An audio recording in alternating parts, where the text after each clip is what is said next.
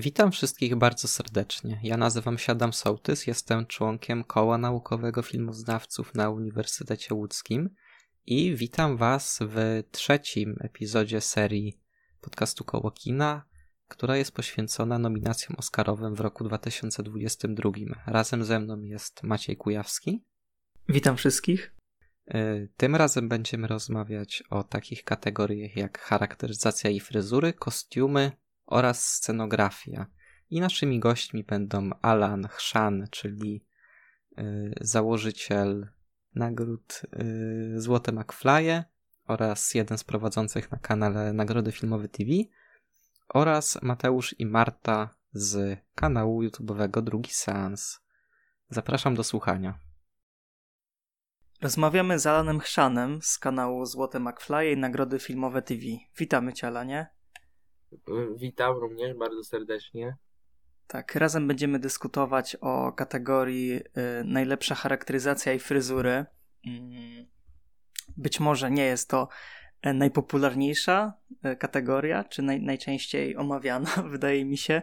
Zresztą sama, e, sama Akademia Oscarowa ostatnio postanowiła dokonać pewnego aktu przeniesienia pewnych kategorii, powiedzmy, przed samą transmisję gali e, i część nagród ma zostać wręczonych przed e, samą galą, która będzie na żywo. E, no i do tych kategorii zalicza, zalicza się właśnie charakteryzacja i fryzury, ale też chociażby dźwięk, muzyka, montaż, scenografia. Mm, no i czy słusznie? No i właśnie chyba o tym teraz porozmawiamy. E, czy jest to mocna kategoria waszym zdaniem? Czy macie swoich faworytów i czy może kogoś zabrakło? E, Alanie, oddaję ci głos. O, no dobrze, dużo pytań. To może zacznę od tego ostatniego, bo od razu jak tylko się zapytałeś, czego tu brakuje, to mi się skojarzył Suicide Squad oczywiście. E, mhm. No nie typowałem go, ale jednak make-up Polka Dotmana to jest piękna rzecz i spokojnie e, mogłoby wejść za cokolwiek z tej kategorii. No szczególnie bym powiedział, że za Dune, ale nie chcę, żebyście mnie pobili, więc tego nie powiem. E, ale tak, no brakuje mi na pewno Suicide Squadu, jeszcze biorąc pod uwagę, że film z 2016 bodajże przecież wygrał Oscara w tej kategorii, tak? Tak, tak, tak, tak, tak. Więc no trochę szkoda, że tu, gdzie jest ten make-up na podobnym poziomie, no to, że nawet nominacji e, nie było. E, ale poza tym to i tak bardzo mocna kategoria i tak naprawdę tutaj nie ma żadnej złej nominacji, bo te wszystkie charakteryzacje, wszystkie fryzury z tych pięciu filmów to jest sztuka prawdziwa, więc ja się zgadzam z tymi nominacjami. No ja, ja bym powiedział, że tutaj bardzo mi brakuje filmu Green Knight, który pod względem charakteryzacji był naprawdę fenomenalny. Uważam to, jak, jak tam wyglądał y, właśnie tytułowy Zielony Rycerz, to piękna rzecz. W, w ogóle charakteryzacja, fryzury tak samo w tym filmie były super. Y, I, I podejrzewam, że jakbym miał coś wymienić, to najprędzej oczyta mi Fej ale, ale tak poza tym to no ja tutaj mam taką do, do, dosyć mocne, mocnego faworyta w postaci Cruelli, która pod, pod tym kątem i, i, i kostiumów jest naprawdę zachwycająca. Ale, ale no poza tym takim prywatnym, prywatną tutaj chęcią doceniania jakkolwiek tego Green Knighta, który niestety został przez Akademię pominięty, a, a mógłby spokojnie się w wielu tych kategoriach technicznych pojawić w tym i w tej, no to, to, to, to nie mam jakby tutaj jakichś wielkich zastrzeżeń. Nie ma tutaj filmu, który wygląda y, pod, pod tym względem brzydko. Jak na przykład w zeszłym roku chyba nominowana była Legia dla która wyglądała no, no nie najlepiej. Tak było, tak. No bo wcześniej jeszcze Judy. Y, no to, to też tak. nie, nie był za specjalnie tak, piękny make-up.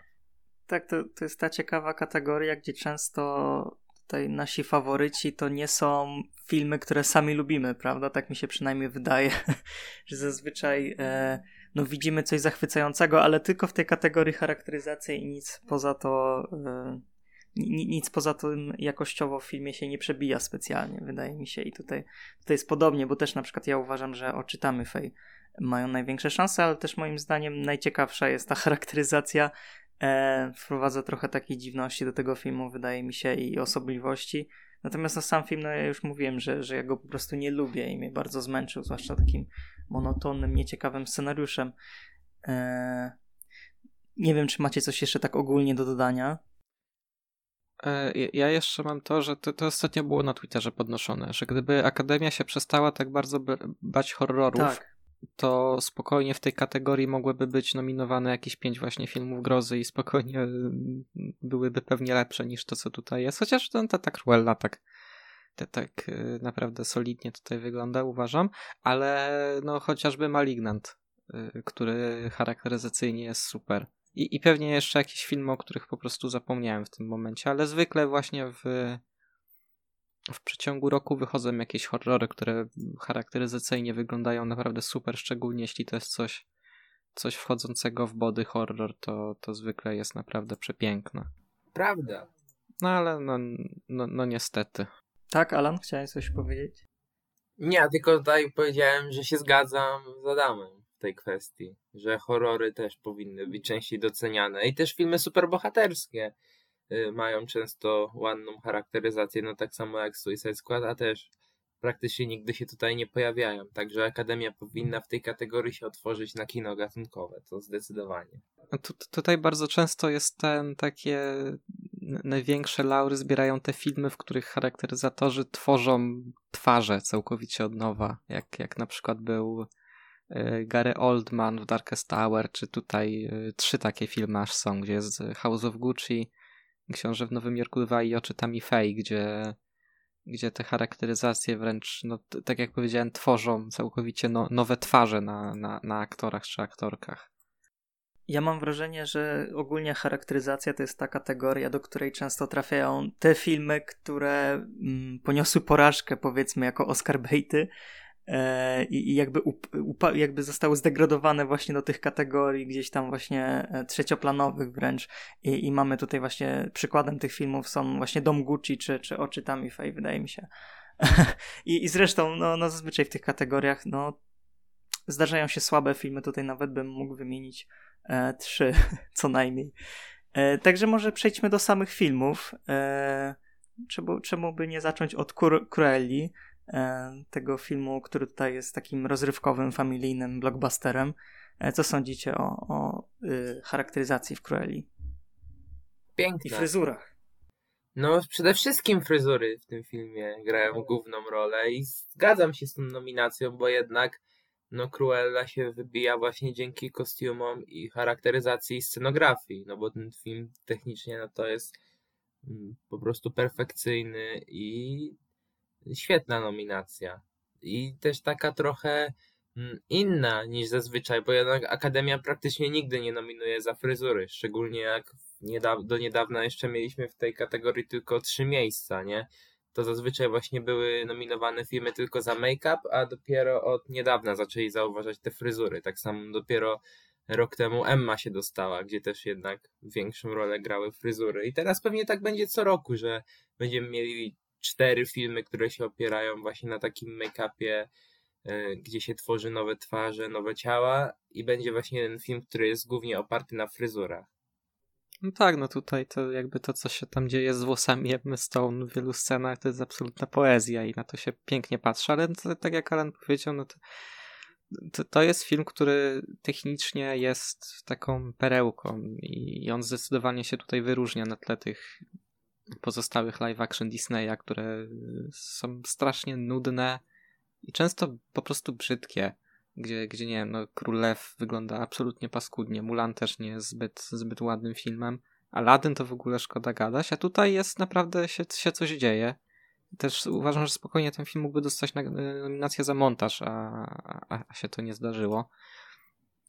I, I byłby wtedy taką kontrą do reszty, bo, bo jest tak bardzo teledyskowo, dynamicznie zmontowany i to nadal jest dobry montaż. No, no ale tutaj te, te, jednak główne skrzypce, po, poza świetną rolą Emmy Stone, to tutaj grają właśnie te, te, te włosy, więc zasłużona nominacja uważam i jak najbardziej bym się nie obraził, gdyby ten film wygrał, bo wydaje mi się, że podobał mi się pod tym względem najbardziej ze wszystkich. Tak, ja, ja, ja jakby się podpisuję po tym, chociaż bardziej wolę Cruelle od strony kostiumów i uważam, że tam... Znaczy tak, to, to oczywiście, to jest jeszcze tak. lepsze, ale te fryzury też są mhm. super. Tak, no fryzury te, też są fajne. Zresztą sam film jakby naprawdę mnie zaskoczył stylem. Myślę, że e, dało się przymknąć oko na wiele mm, błędów tego filmu. chociażby no, scenariusz, na którym dało się trochę dłużej popracować, lepiej, pewne rzeczy zarysować, e, lepiej rozegrać może jakieś tempo, ale właśnie pod względem takiego stylu obrazu, to myślę, że ten film potrafi pochłonąć, że, że faktycznie to się bardzo przyjemnie oglądało i to był jeden z fajniejszych takich filmów disneyowskich, jakie oglądałem e, w ostatnich latach może nawet. To możemy przejść do Dune. Wydaje mi się, że, że no, w mojej opinii Duna e, może się pochwalić w zasadzie jedną charakteryzacją jednej osoby, ale mogę być w błędzie, więc oddaję wam głos. No taka prawda jest, że te, ta nominacja się opiera na postaci Stellana Skarsgarda, bo tam więcej nic się praktycznie nie działo mm, charakteryzatorsko, ale no jednak... Znaczy nie, no, no to jeszcze ten, ten Batista chociażby, czy, czy, czy Steven McKinley Henderson, to, ale to był taki jednak no, po prostu ich tam no, farbką im twarze pomalowali, jakieś tam no kropki tak, porobili no tak. i, na, i, i, na tym się kończy. To jakby nie jest coś pod nominację, a jednak ten cały y, ca, cały ten kostium właściwie stworzony, żeby y, ze, żeby ze Skarsgarda zrobić tego barona Harkonnena, no to jest y, no, niesamowita robota. No tak, więc ja tam też się zgadzam w miarę z tą nominacją.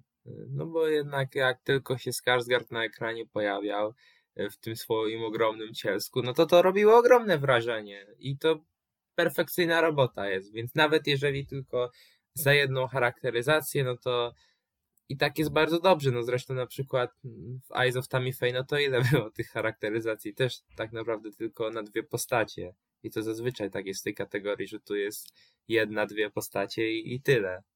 Chociaż tamta, w tamtym filmie charakteryzacja się zmieniała na przestrzeni no to, filmu, to, bohaterowie tak, się tak, tak, starzeli. No tak. Może, tak, bo, bo ja sam uważam, że rzeczywiście po, sama postać prezentuje się bardzo ciekawie. Podoba mi się to, że jest trochę ludzki, że z jednej strony e, tutaj ten Baron Harkonnen to e, jest przedstawiony w taki sposób, że czuć, że to jest w jakimś sensie wrak człowieka, a z drugiej strony już wygląda trochę nieludzko. E, jak właśnie no, no, no, jakaś e, postać fantastyczna. Mm, natomiast nie wiem, czy to nie jest za mało, żeby, żeby to był faworyt, mój faworyt w tej kategorii, żeby, żeby rzeczywiście miał jakieś szanse tutaj e, wygrać.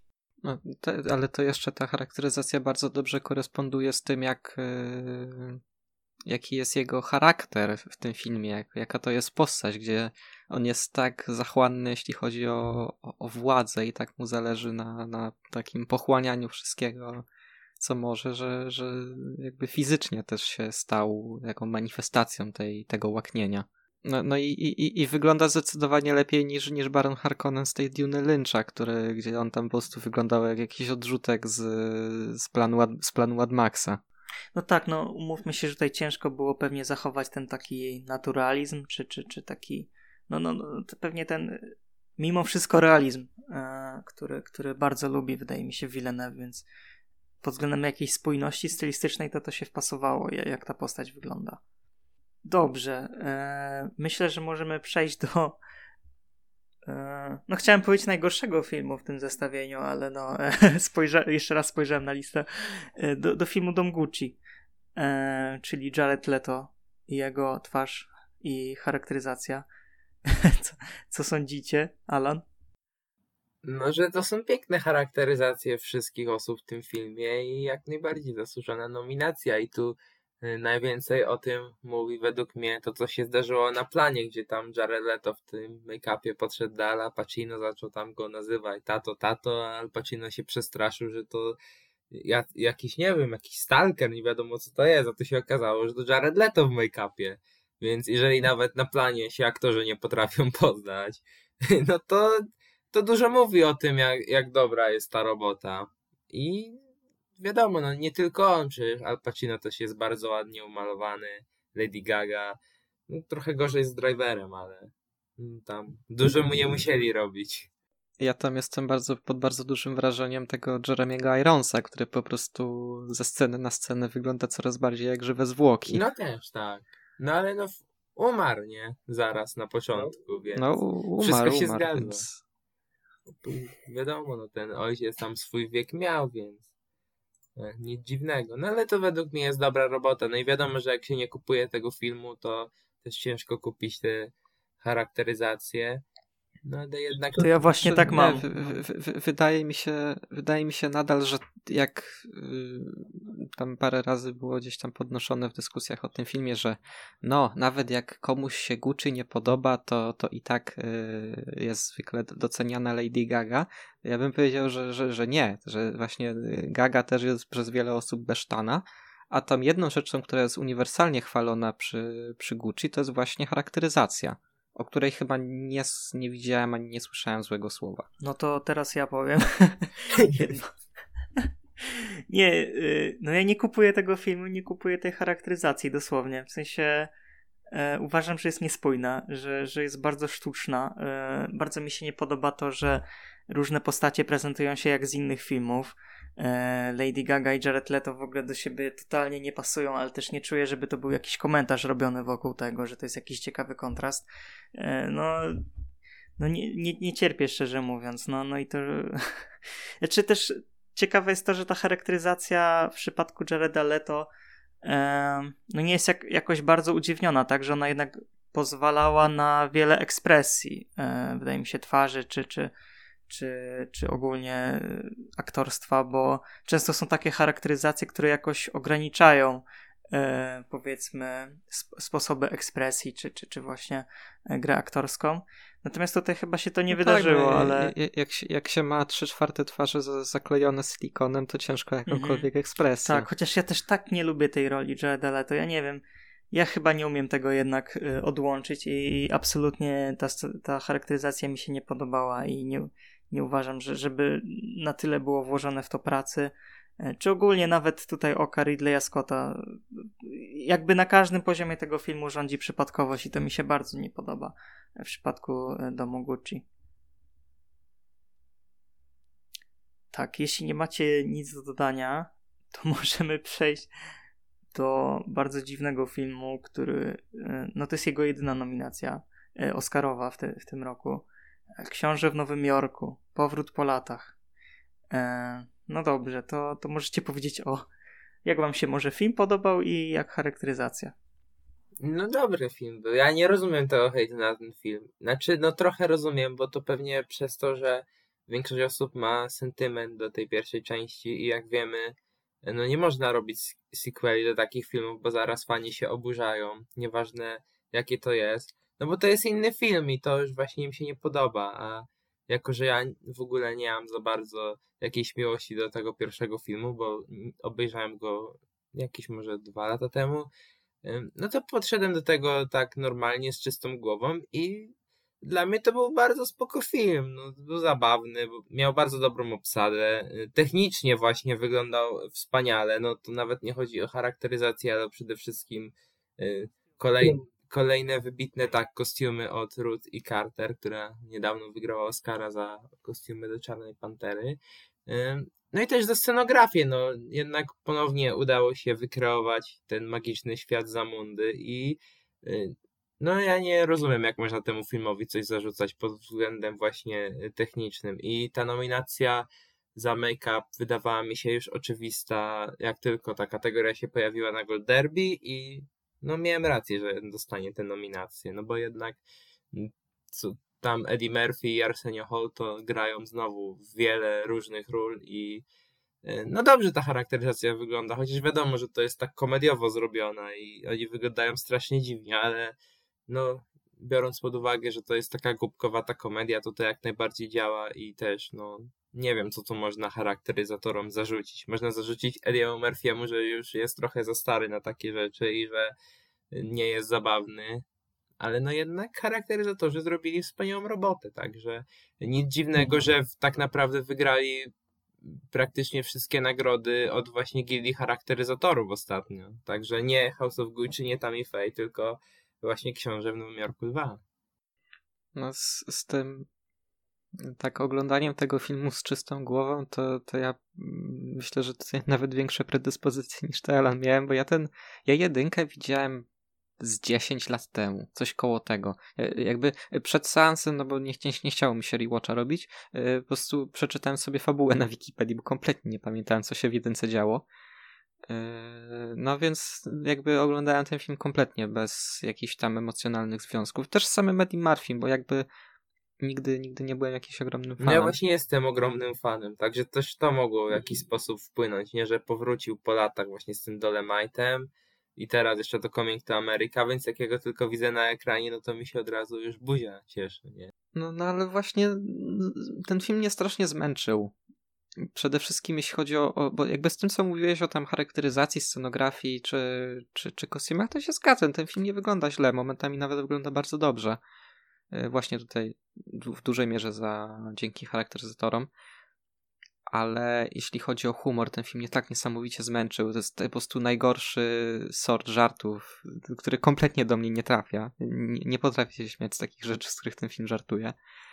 E, I, I, uważam, że takim idealnym podsumowa idealne podsumowanie tego filmu e, zrobił Bartek Czartoryski w swoim komentarzu na Filmwebie, który, który teraz przeczytam gdzie on mówi, że ten film jest jak facet w średnim wieku zapatrzony w stare fotki, na których był weselszy i szczuplejszy, a potem powtarzający przed lustrem te same pozy. I uważam, że nie ma lepszego, że, że to jest po prostu ten film jakby no, w, jednym zdaniu podsumowany i tutaj nie ma nic więcej do powiedzenia, bo, bo, bo no, no, no, nie, no po prostu po prostu nie. Film jest, film jest okropny, nie, nieśmieszny i, i, i mi się nie podobał, ale ale ta, ta, ta warstwa właśnie no, charakteryz charakteryzacja, kostiumy czy, czy scenografia, no to, to jak najbardziej to wyszło, no ale no, jeśli ten film wygra, to będę obrażony jednak, bo, bo po prostu ten sam to, to, samo, co przy tym Suicide Squad już wspominanym. Że no co z tego, że ta charakteryzacja jest spoko, no ale ja bym wolał, żeby po prostu zakopać ten film i o nim nie wspominać, nie nagradzać go w żaden sposób, a tak będzie pewnie po latach wspominany, tak samo jak ten, ten nieszczęsny Suicide Squad z Davida Ayera, gdzie przynajmniej raz na parę miesięcy musi mi po raz kolejny wyskoczyć na, na Twitterze czy Facebooku mem o tym, że well, Suicide Squad ma więcej Oscarów niż tam Paul Thomas Anderson i Stanley Kubrick. To są najlepsze po prostu... Y ja nie wiem, jak Tak, ja, ja, ja sobie. Ja sobie potem przypominam, że ten film istnieje i z tym księciem w Nowym Jorku, jeśli dostanę, dostanie Oscara, będę mieć tak samo, więc ja nie chcę, żeby ten Oscar się zdarzył. Mam nadzieję, że się Ale nie na zdarzy. szczęście nie ma szans, bo nikt tego filmu nie widział, a jak go ktoś widział, to raczej go nie lubi, więc e, spokojnie nie ma no, szans więc... na Oscara. No i bardzo dobrze. No, ja mogę tylko powiedzieć, że no też uważam, że charakteryzacja jest w porządku, jest dobra, ale mam do niej jedno zastrzeżenie e, co do takiej, nie wiem, kreatywności czy oryginalności, bo wydaje mi się, że większość ty, tej charakteryzacji, którą w tym filmie widzimy, to jest jakieś nawiązanie czy powtórzenie tego, co już było w oryginalnym filmie, bo mamy w zasadzie te same postacie. Nie ma ani jednej nowej postaci. Znaczy, wydaje mi się, że może szaman, ale to kwestia tego, że słabo pamiętam poprzedni film. Wesley Snipes jest nowy, nie? No i te wszystkie jego no tak, córki. tak, ale... Tak, ale pod znaczy, względem... tak, tak, tak, ale, ale, ale charakteryzatorstwo. Chodzi no, ale mi tam o te... przy nich też trochę pracowali, no szczególnie przy Chodzi... fryzurach. No ale umówmy się, że pewnie tutaj Akademia nominując ten film zwróciła uwagę przede wszystkim na tę charakteryzację, która do nas krzyczy, że jest szalona i dziwna. E, I chodzi tutaj o tych trzech dziadków z, ten, z, u fryzjera, tak? Którzy już byli w pierwszej części. E, no Eddie Murphy, który przekształcił się w zupełnie inną postać starego dziadka e, i w ogóle nie wygląda jak Eddie Murphy, co, co jest zaskakujące, ale już w pierwszym filmie to było. Ja, ja musiałem wrócić, zobaczyć, czy tak było. Było tak, no wyglądał podobnie. Może tutaj trochę bardziej widać fakturę tego wszystkiego, może bardziej to wszystko jest takie mm, wyraziste odrobinę, ale no nie wiem, no, no ja bym mimo wszystko za sam taki brak może kreatywności, zresztą to, to jak mało kreatywna jest ta... Yy, charakteryzacja względem pierwszej części jakby podsumowuje cały film, że jakby na niego nie było za bardzo pomysłu. On jest takim nudnym odtworzeniem, na, jakby wykorzystaniem najprostszej, najbardziej leniwej e, fabuły, jaka tylko przyszła scenarzystom do głowy. To po prostu to wrzucili do tego filmu e, i to był skok na kasę. Ja rozumiem, że, że są tutaj momenty, które mogą kupić nas takim swoim kiczowatym urokiem, sam miejscami. Miałem takie, no, no że się uśmiechałem, ale no nie, nie, po prostu nigdy więcej takich filmów. Także yy, myślę, że możemy przejść dalej. E, no, chyba do takiego faworyta większości osób, naszego tutaj e, mojego i Adama również, czyli filmu E, oczy... Nie, ja, ja chcę Cruella. A, przepraszam, dobrze, ale, ale na początku coś wspominałeś, że, że e, oczy Tamifej. No to ja, ja chcę oczy Tamifej. No dobrze, ale e, to wy się wypowiedzcie może w takim razie, dlaczego e, nie to a Cruella, albo dlaczego nie to a Diona? Nie, no to mo- znaczy, no to Tammy Faye teraz ma bardzo łatwą ścieżkę po Oscara, dlatego że Jessica Chastain wygrała wczoraj w nocy nagrodę SAG, a jeżeli wygra SAG, no to jest faworytką do Oscara, a jeżeli faktycznie wygra Oscara dla aktorki, no to ten Oscar y, dla charakteryzacji spokojnie powinien iść w parze z tym. Jeszcze, no nawet, wiecie, w ostatnich latach wygrywały filmy w podobnym stylu, które y, nawet nie potrafiły wygrać y, Oscara aktorskiego i tak wygrywały za make-up, no na przykład Vice albo Bombshell. No i tak samo będzie z Tammy Faye. Na początku myślałem, że może Duna zgarnie tego Oscara y, z rozpędu, ale wydaje mi się, że tam nie ma na tyle wbitnej charakteryzacji, y, żeby mogła wygrać. A jeżeli ludzie faktycznie oglądają The Eyes of Tammy Faye, no to i głosują na Chastain, no to znaczy, że tam ten film mi się podoba w jakimś stopniu. No a jeżeli im się podoba, no to powinni też głosować na cha- charakteryzację, no bo niewątpliwie to jest najmocniejszy punkt tego y, przeciętnego Oscar Baita.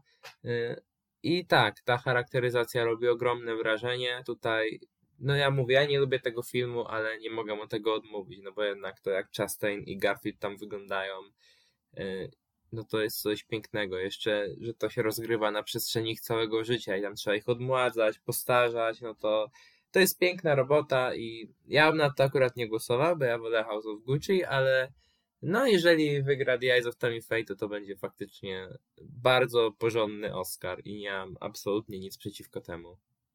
No ja tak, jak, jak mówiłem, ja bym wolał Cruella, bo po prostu bardziej mi się podobał film, więc tak no, raczej tutaj bym wolał, żeby ta nagroda poszła tutaj i też charakteryzacja w Cruelli uważam, że jest lepsza niż w Dune.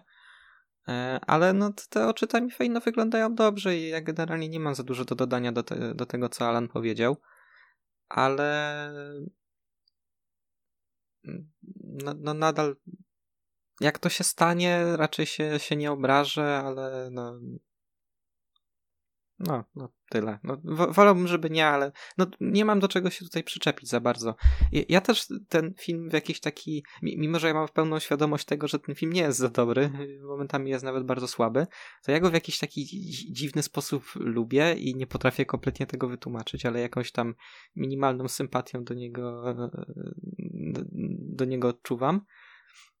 Mm, No i, no i to właśnie duża zasługa w tym, tej charakteryzacji, myślę, gdzie no naprawdę i, i Garfield i, i, i Chastain wyglądają super. I, i, I tyle, co mam do powiedzenia. No tak, no ja może źle zabrzmiałem. Ja, ja nie jestem jakoś zachwycony tą charakteryzacją. Też po prostu nie mam do niej e, zastrzeżeń. E, jest jakby widać ogrom pracy e, charakteryzatorów, też fryzury też są ciekawe, bo, bo sama postać bardzo ciekawie wyglądała tutaj Tammy Faye. E, no i mówię, to trochę, trochę takiej dziwnej energii to dodało do filmu, który trochę z tej energii został wyprany. E, więc w sumie dużo tutaj do dodania nie mam. Dobrze, ale e, czy dałoby się tutaj z tego wszystkiego powiedzieć jakieś słowa podsumowania? Co, co o tym wszystkim e, sądzicie? Kto- Jakby, czy to jest mocna kategoria? E, czy chcecie już ją usunąć z Oscaru, bo was denerwuje? Czy wręcz przeciwnie? A może jeszcze inaczej? No nie wiem, po, powiedzcie coś na koniec.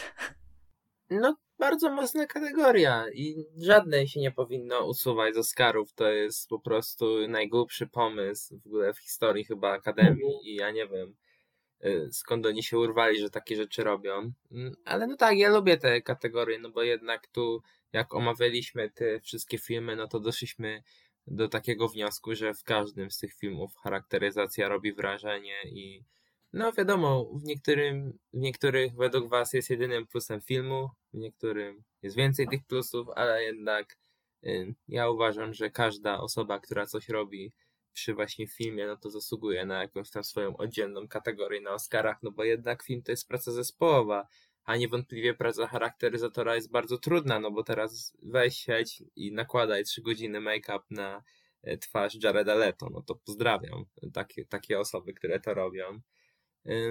I tak, no, nie, nie wiem, co to można więcej dodać. No każdy, kto ogląda filmy, to raczej sobie zdaje sprawę z tego, że charakteryzacja jest ważna i że trzeba ją nagradzać, jeżeli jest dobra, no bo czasem wiadomo, może być bardzo brzydko zrobiona, jak tutaj wspomnieliście, Elegie dla widoków, wybitny film z tamtego roku.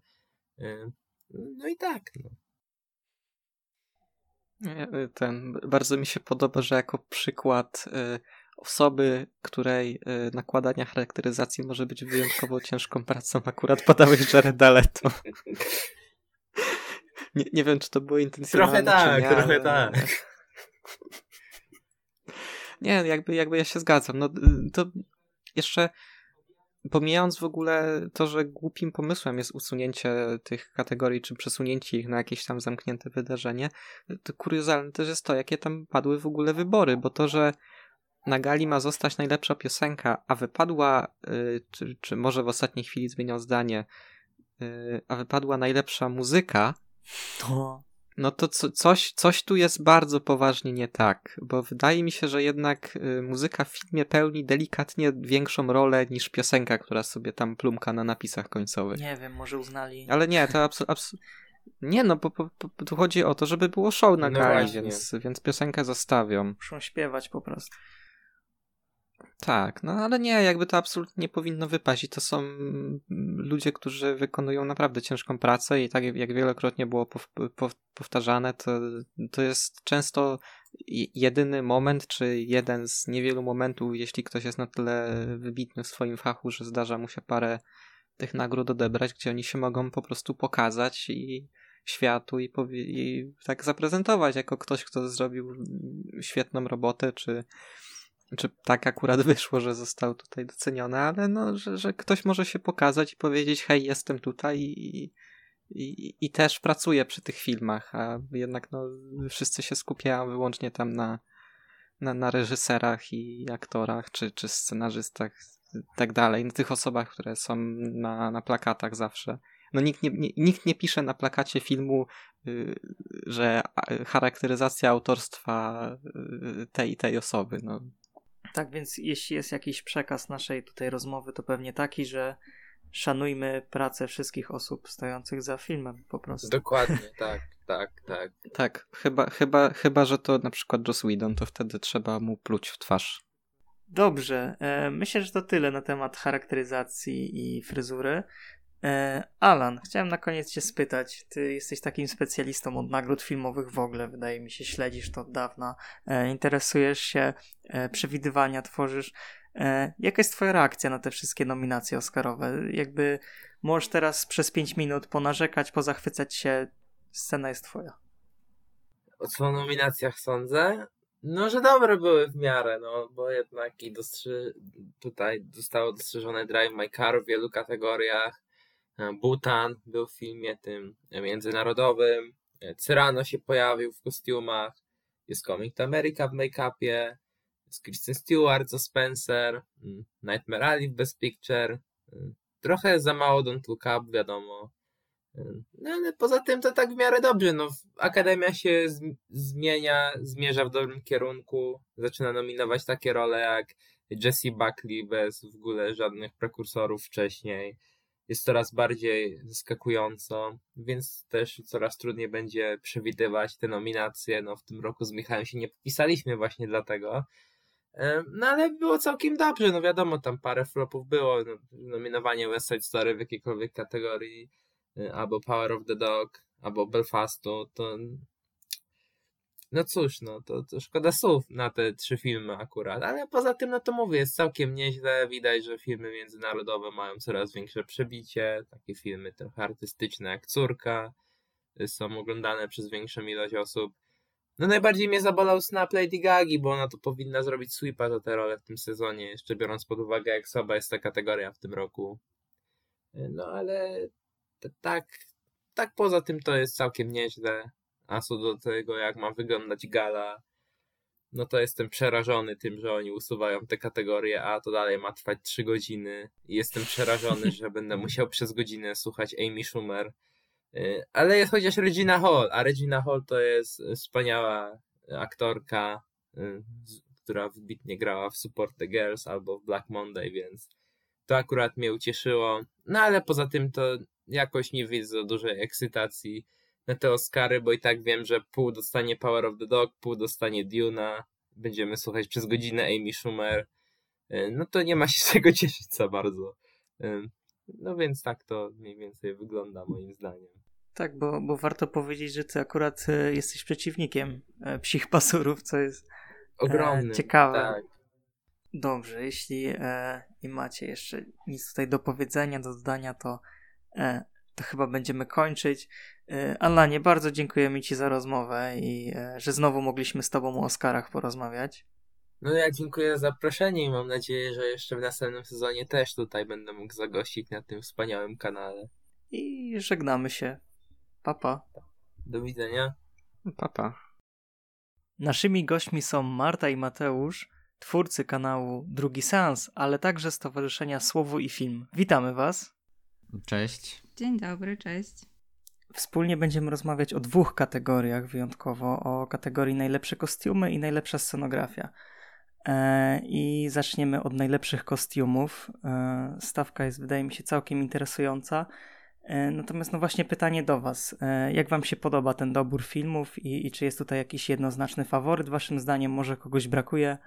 Mm, więc oddaję Wam głos. Jeszcze się, się wetnę, że nominowane są Cruella, Cyrano, Duna, West Side Story i Zaułek Koszmarów. Tak, zgadza się. I powiedzieliśmy, e, jak pytaliście nas, e, o jakich kategoriach e, chcielibyśmy rozmawiać, no to wiedzieliśmy, że właśnie te kostiumy to jest ta rzecz, o której no, chcemy powiedzieć, właśnie dlatego, że naszym zdaniem tak naprawdę w tym roku to jest jedna z najciekawszych kategorii Oscarowych. No ale właśnie nie do końca, ponieważ ona wydawała się, że będzie najciekawszą, zanim pojawiły się nominacje do Oscarów i naszym zdaniem no, brakuje tu tutaj kilku tytułów, y, które mm, mogłyby się znaleźć i przez to chyba jest to trochę słabsza kategoria niż my moglibyśmy się tego spodziewać. Z jednej strony tak, ale z drugiej strony, y, no właśnie jak oglądaliśmy mnóstwo tych filmów, y, o których y, się mówiło, że mają jakieś tam szanse Oscarowe, no to zawsze no mieliśmy ogromne poczucie, że te kostiumy są niezwykle mocne w tych filmach, że naprawdę no coś mówią dodatkowego o tym filmie, jakby wnoszą, jest, są takim osobnym bohaterem, czasem no mają czasem takie jakieś piętno, takim piętnem naznaczają te filmy, e, no że absolutnie no dla mnie to jest no, jedna z tych najbardziej fascynujących kategorii w tym roku, aczkolwiek masz rację, e, że mogło być znacznie lepiej. I no, tutaj ja jest... sobie tak myślę, że y, mieliśmy y, w zeszłym roku trzy filmy, które bezpośrednio opowiadały o modzie i tylko jeden z tych trzech filmów e, jest nominowany w kategorii kostiumy. E, e, mowa tutaj oczywiście o Cruelli, a były takie tak. filmy jak Dom Gucci, który miał bardzo ciekawe mhm. kostiumy, naprawdę. Mm, takie właśnie. E, często tego rodzaju filmy są nominowane, gdzie ten współczesny kostium jest jednak e, bardzo ważny. No a tutaj mamy w zasadzie taki jeden wielki pokaz domu Gucci. Nie no, właśnie nie wiem, czy. Wydaje mi się, że właśnie przez temat tego filmu, przez to, że to mimo wszystko są lata dość współczesne i ten styl no, jest taki, można powiedzieć, no niby dom mody, no ale właśnie współczesny dom mody, no więc tak. nie można się tak popisać mm. jakimiś wielkimi, spektakularnymi czarnymi e, sukniami, ale moim zdaniem Janty Yates, czyli taka no, stała współpracownica Ridleya Scotta, która po prostu zjadła z nim zęby, pracują razem od kilku dekad, no to jest niesamowita współpraca. Zresztą ona też już ma Oscara na swoim koncie za Gladiatora, ale no w domu Gucci udało jej się osiągnąć coś, co jest dla mnie po prostu no, niesamowite. Mianowicie takie współczes współczesne męskie stroje, czyli zwykłe garnitury, marynarki, no są tak ekscytujące w tym filmie, tak szykowne, tak eleganckie, tak fascynujące, no że od razu na nie zwraca się uwagę. Naprawdę rzadko tak się zdarza, żeby męski strój zwracał na siebie uwagę. Ja, ja, ja, bym tutaj jeszcze ten, ja bym tutaj jeszcze dodał do tego zestawu ten absolutnie przepiękny golf, który Adam Driver miał w tych scenach zimowych. Tak, to ja mu niezmiennie niezmiennie zazdroszczę tego golfa, jest wspaniały i chciałbym taki golf mieć.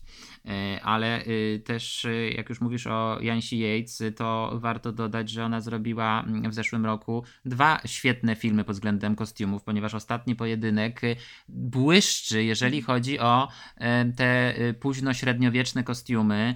To jest naprawdę też świetny kostiumowo film, kompletnie pominięty w, w ogóle we wszystkich nominacjach, co nas bardzo boli, ponieważ my jesteśmy wielkimi orędownikami i fanami ostatniego pojedynku. No ale jest jeszcze jeden film e, o modzie, e, który nie został e, uwzględniony w tej kategorii, czyli Ostatniej Nocy w Soho. Też bardzo udane kostiumy. No i jeszcze jeden film można byłoby dodać, już nie konkretnie o modzie, ale też z świetnymi kostiumami współczesnymi, czyli Spencer. Powiedziałbym, że chociaż ten film nam się bardzo nie podobał, to kostiumy były jednym z najlepszych elementów tego filmu. Tak, aczkolwiek tutaj trzeba pamiętać, że odpowiedzialna za te kostiumy była, mój Boże, już patrzę. Aha, Jacqueline Duran bodajże, tak? Jacqueline Duran, która i tak jest nominowana za e, Cyrano. E, I ona robiła specjalnie suknię dla Roxanne. E, więc tutaj można no, to zauważyć, mhm. że mimo wszystko no, ta postać odpowiedzialna za też bardzo ważne kostiumy w tym roku, znaczy w zeszłym roku, no, została doceniona, zauważona przez Akademię. No i nie możemy zapomnieć, że nieobecny jest Zielony Rycerz. Fantastyczne kostiumy Polki Małgosi Turzańskiej. Y, to jest y, y, w ogóle, jeżeli chodzi o Zielonego Rycerza, to jest absolutnie fenomenalna robota wizualna. Mise en scène wygląda obłędnie w tym filmie i kostiumy też są tam niejako dodatkowym bohaterem. Tak mocno dookreślają tą rzeczywistość, o której opowiada David Lowery, że no brak tych kostiumów nominowanych to, to, to jest dla mnie wielki zawód, tym bardziej, że Gildia Kostiumografów nominowała Małgosię Turzańską. Tak, no to jest y, wielka nieobecna, jeżeli chodzi o kostiumy, bo przecież Zielony Rycerz, no kiedy miał premierę? Nie wiem, w październiku? Nie, trochę wcześniej, to był Jeszcze we wrześniu? sierpień, nie, na, wydaje mi się, że to był... Póź, późne wakacje chyba. A nie, albo lipiec nawet może to był, nie pamiętam. W każdym razie na pewno ten sezon wakacyjny. No. Zwyczajny okres blockbusterów, a tych nie było, więc Zielony Rycerz miał być, ale nie był. No dokładnie, ale minęło pół roku od tego seansu, a ja nadal pamiętam te sakralne stroje króla i królowej, po prostu absolutnie niezwykłe i tą rudą pelerynę naszego głównego bohatera, która, która w ogóle miała e, niezwykłe znaczenie tak. symboliczne dla całego filmu. Więc no to, to, też jest, no liczyliśmy po cichu, że ten zielony rycerz zostanie zauważony no, przez chociaż, Akademię. chociaż właśnie w tych e, kategoriach e, Y, y, mniej ważnych, mniej ważnych jak to y, czasem. technicznych, wizualnych, że chociaż tam zostanie zauważony, więc... Ale niestety. Ja, no tak, no tutaj ja, właśnie ja, dużo... A propos tego filmu to ja bardzo żałuję charakteryzacji, bo, bo to też jest niesamowita robota. No, tak. charakteryzacja, scenografia, kostiumy, zdjęcia, muzyka to dla nas wszystko takie mm, wręcz rzeczy, które z miejsca powinny się znaleźć jako e, nominowane do Oscara. No niestety to, to, to nie jest ta, to, to, ta wielka produkcja, która typowo jest nominowana do Oscara. Tak samo było zresztą z Lighthouse e, bodajże dwa lata tak. temu, ale tam chociaż była nominacja za zdjęcia, tak. więc też liczyliśmy chociaż na jakąś tak. jeden promyczek od tego Zielonego Rycerza. Chociażby za muzykę, bo Daniel, tak. Daniel Hart jest, Daniel Hart, jest tak. odpowiedzialny za tę muzykę, ona jest absolutnie niezwykła. To był mój hit z zeszłego sezonu, po prostu cały czas słuchałam tej ścieżki dźwiękowej. No, była prostu... bardzo oryginalna, inna niż wszystkie, y, fajnie by było, jakby takie rzeczy były nominowane, y, ale tu już trochę odchodzimy, bo, bo, bo idziemy do muzyki. Tak, jeszcze a propos kostiumów i nieobecnych, to jeszcze bardzo bym się nie obraziła, jakby za kostiumu była nominowana Christy Cameron za Psie Pazury, ponieważ moim zdaniem tam również te kostiumy są bardzo ważne, w sensie to, jak wygląda nasz główny bohater, Benedict Cumberbatch, jak on jest przebrany za tego kowboja, właśnie ten kostium no, jest takim kostiumem, ale w sposób Te włochate taki, spodnie. Tak, jest w sposób bardzo świadomy zaprojektowany, że ma no, nam się kojarzyć z taką sztucznością, wynaturzeniem. Mhm. No i ja bardzo lubię, jak e, jakoś oglądam ten film i te kostiumy nie gdzieś tam mi się e, są w tle i po prostu odwzorowują jakąś rzeczywistość, tylko opowiadają dodatkową historię i ja to widzę. No tak, jeżeli nie są takim po prostu y, pokazem mody, ale który mhm. ma mm, drugorzędne znaczenie dla bohaterów. Ja w ogóle zawsze mówię, przy tych Oscarach i przy tych e, nominacjach technicznych, wizualnych, że nie wystarczy, żeby coś było piękne, Mhm. e, powinno być przede wszystkim funkcjonalne, więc czasem nie musi być coś strojne, w- ogromne dekoracje czy etc. Wys- Przede wszystkim powinno być funkcjonalne, dookreślać tą akcję, mieć mm, coś do powiedzenia, więc tak jak w zeszłym roku nam się nie za bardzo podobał Mank, który był przede wszystkim odwzorowaniem e, e, tej epoki kina niemego, ale niewiele nam mówił e, o akcji, o bohaterach. Mm, e, e, Tak e, właśnie mm, fantastycznie no, ten Zielony Rycerz oddaje tą rzeczywistość chociażby w, poprzez te elementy wizualne. No właśnie, mówimy głównie o Nieobecnych. no nieobecnych, ale jest coś na rzeczy, że to byłaby, to, to był mocny rok dla kostiumów, więc łatwo o tych nieobecnych nam mówić. Z tych, Tak, z tych znaczy, obecnych, kto, kto... Ostatecznie wygrały takie typy przewidywalne pod względem osób, które robiły te kostiumy. No No, bo tak. właśnie taka Małgosia Dużańska, no to jest, no oczywiście już ma na swoim koncie bardzo ważne tytuły. No to wciąż jest nowe nazwisko. Ale no nadal jest to świeże nazwisko i może tutaj była jakaś taka niechęć do zaryzykowania. No tak samo jak ta Christy Cameron z Psich Pazurów, no to to jest po prostu taka nowozelandzka e, kostiumografka, e, więc a tutaj w tej stawce prawdziwej, która naprawdę została nominowana do Oscarów, no to są stare wygi. Po prostu tak doświadczeni kostiumografowie, którzy mają na swoim koncie po kilka, nawet kilkanaście nominacji, jak na przykład Jenny Bevan. Bevan? Ona ma tak, Viven. Jenny Y, Bevan, Ona ma e, 11 nominacji, tak. dwa Oscary na swoim koncie, w tym fantastyczne kostiumy do Mad Maxa. E, No, ona robiła kostiumy do Cruelli.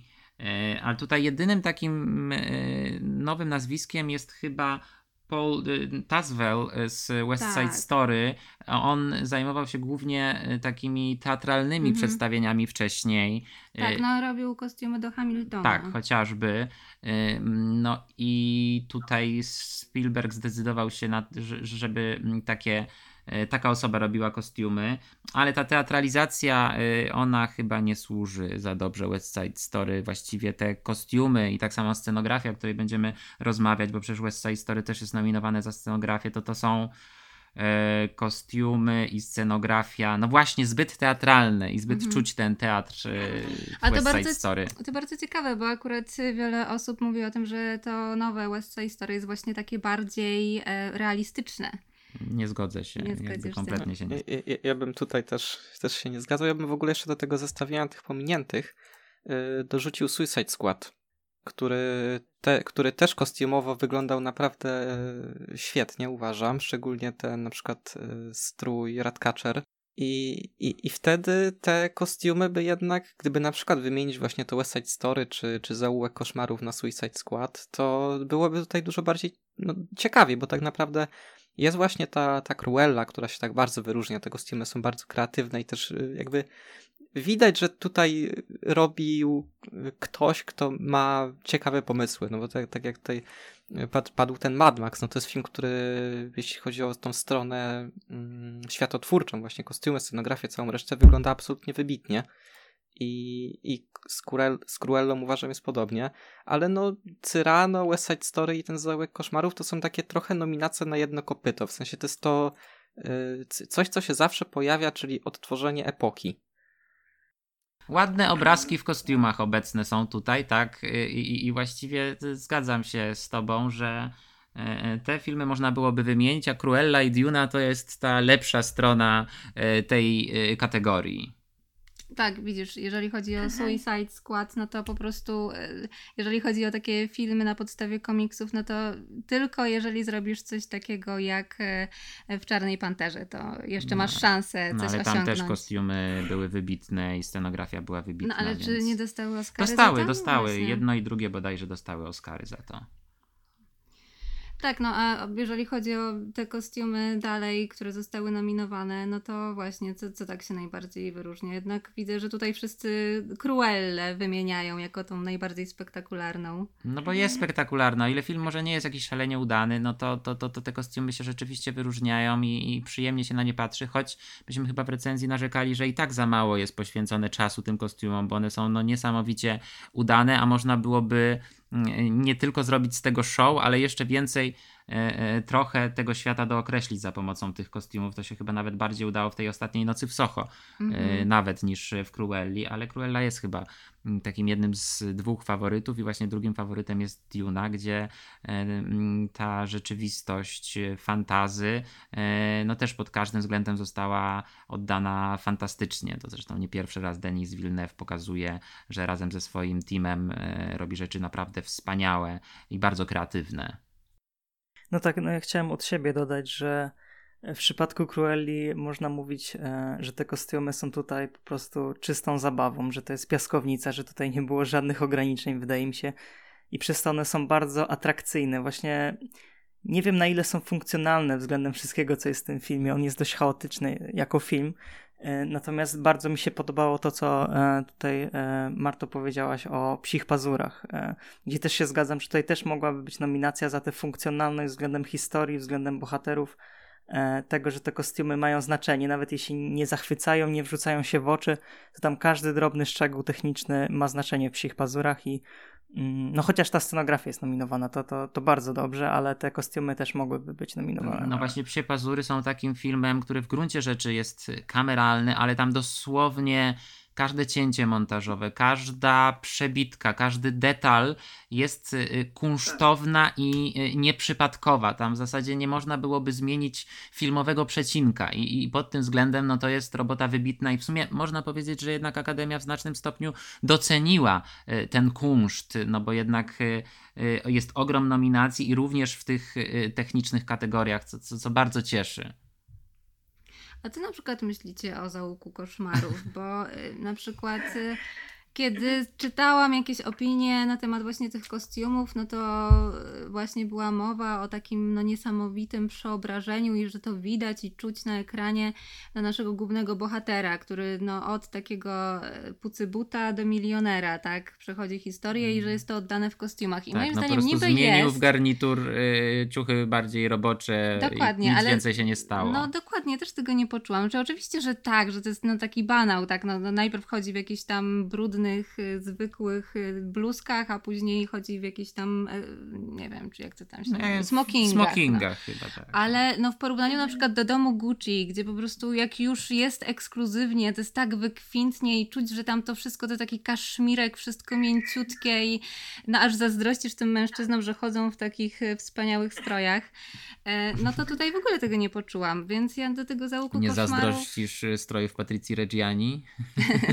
Nie, ja nie. No tak, to aczkolwiek też są bardzo dobre te kostiumy, no tylko, że może nie każdy chciałby je nosić. Nie każdy chciałby wyglądać jak to była sama nazywana Patrycja Reggiani, jak Tutenhamon.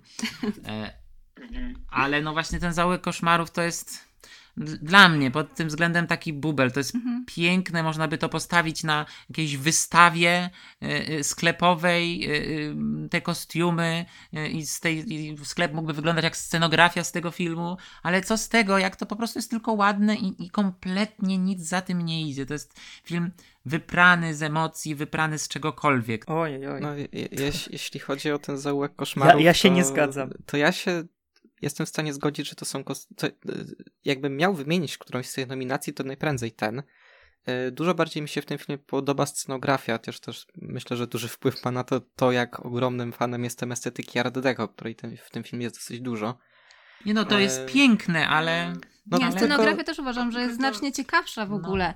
Na przykład ten gabinet y, Kate Blanchett, no, No to, to właśnie, właśnie o to mi chodzi. Tam, pomysłu. y, ba- bardzo mi się to, to kojarzy z okładkami albumów takiego zespołu Imperial Triumphant, który jest właśnie mocno art deco, mimo że to jest taki ciężki, sludge'owy metal. Yy, Polecam, jeśli ktoś lubi tego typu klimaty. Jest to bardzo ciekawa muzyka. No ale i- i właśnie myślę, że duży wpływ na to, że jestem w stanie bronić tego załuku pod kątem scenografii jest to, że to art deco tak lubię. Te kostiumy są, no są ładne, tak jak Mateuszu mówisz, ale są mało interesujące. No i, i, i podobnie mam też z West Side Story, który no, no, no, wygląda dobrze, ale to jest po raz kolejny dobrze i, i na tym się kończy. Gdzie właśnie z drugiej strony mamy tą Cruellę szczególnie i Dune, które robią coś ciekawego, coś innowacyjnego jak, jak Cruella, czy w, w przypadku Dune to się, to jest kolejny z tych, kolejna z tych cegiełek, które się dokłada do tego światotwórstwa, które jest tutaj budowane. że te, te stroje, które noszą Matrydzi, mm, nie pamiętam tej, tej nazwy ich rodzinnej planety. Yy... Kaladan, chodziło tak, o Kaladan. Tak, tak, na Kaladanie, czy potem te, te stroje noszone przez, przez Fremenów na Arakis, czy w ogóle zbroje Harkonnenów albo, albo tych Sartkauerów. A również zbiory są fan, fan, fan, Tak, tak, tak. To tak, wszystko, Saudarkarzy są też re, rewelacyjnie to wszystko, oddani To wszystko wizualnie. wygląda fenomenalnie. No i, i właśnie Duna i Cruella się wyróżniają czymś. Na tle nawet nie, niekoniecznie tego roku, ale w ogóle y, jak się prześledzi ten, te nominacje, no to te y, no, nominowanie y, kostiumów takich jak w Cyrano, West Side Story czy Załuku Koszmarów no dzieje się ciągle. Właściwie właściwie no, rok temu było, co tam była Emma, rok wcześniej były Małe Kobietki, jeszcze wcześniej pewnie tam Maria, Maria Królowa Szkotów miała nominację i to są te same kostiumy. Odtworzenie epoki, które jest zrobione ładnie, no ale ile można.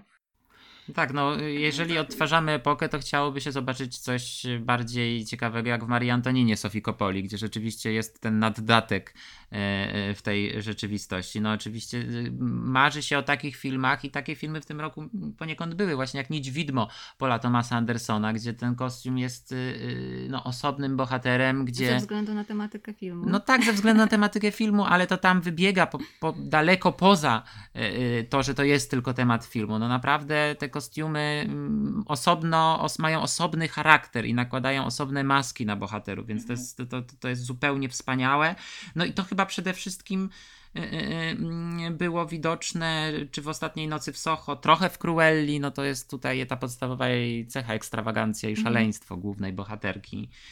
No i Duna, tak, Duna, Duna to jest rzeczywiście ten fantastyczny element światotwórczy. Tak, ale no też się zgadzam. No też mnie nudzą te nominacje, mogły być znacznie bardziej interesujące, a tak to właśnie mamy przewidywalną stawkę, czyli zawsze za kostiumy są nominowane e, filmy z jakiejś epoki, tak. im dalej tym lepiej. No a z drugiej strony właśnie jakieś science fiction, no bo też się często docenia no ten świat fantazy albo właśnie science fiction, e, gdzie musisz wykreować tą rzeczywistość też trochę od podstaw. No a jeżeli chodzi o takie bardziej tu i teraz, bo tak sobie sobie zastanawiam, czemu na przykład Licorice Pizza nie było nominowane za kostiumy. Tam też e, no, ten świat był wykreowany. Zdaje się, że Gildia nominowała tak, e, za kostiumy, tak, że to epoka ta, tych lat 70. została no tam właśnie, oddana. Też, też y, stroje tych bohaterów się wyróżniały, też y, każdy z tych strojów mówił coś o tym bohaterze.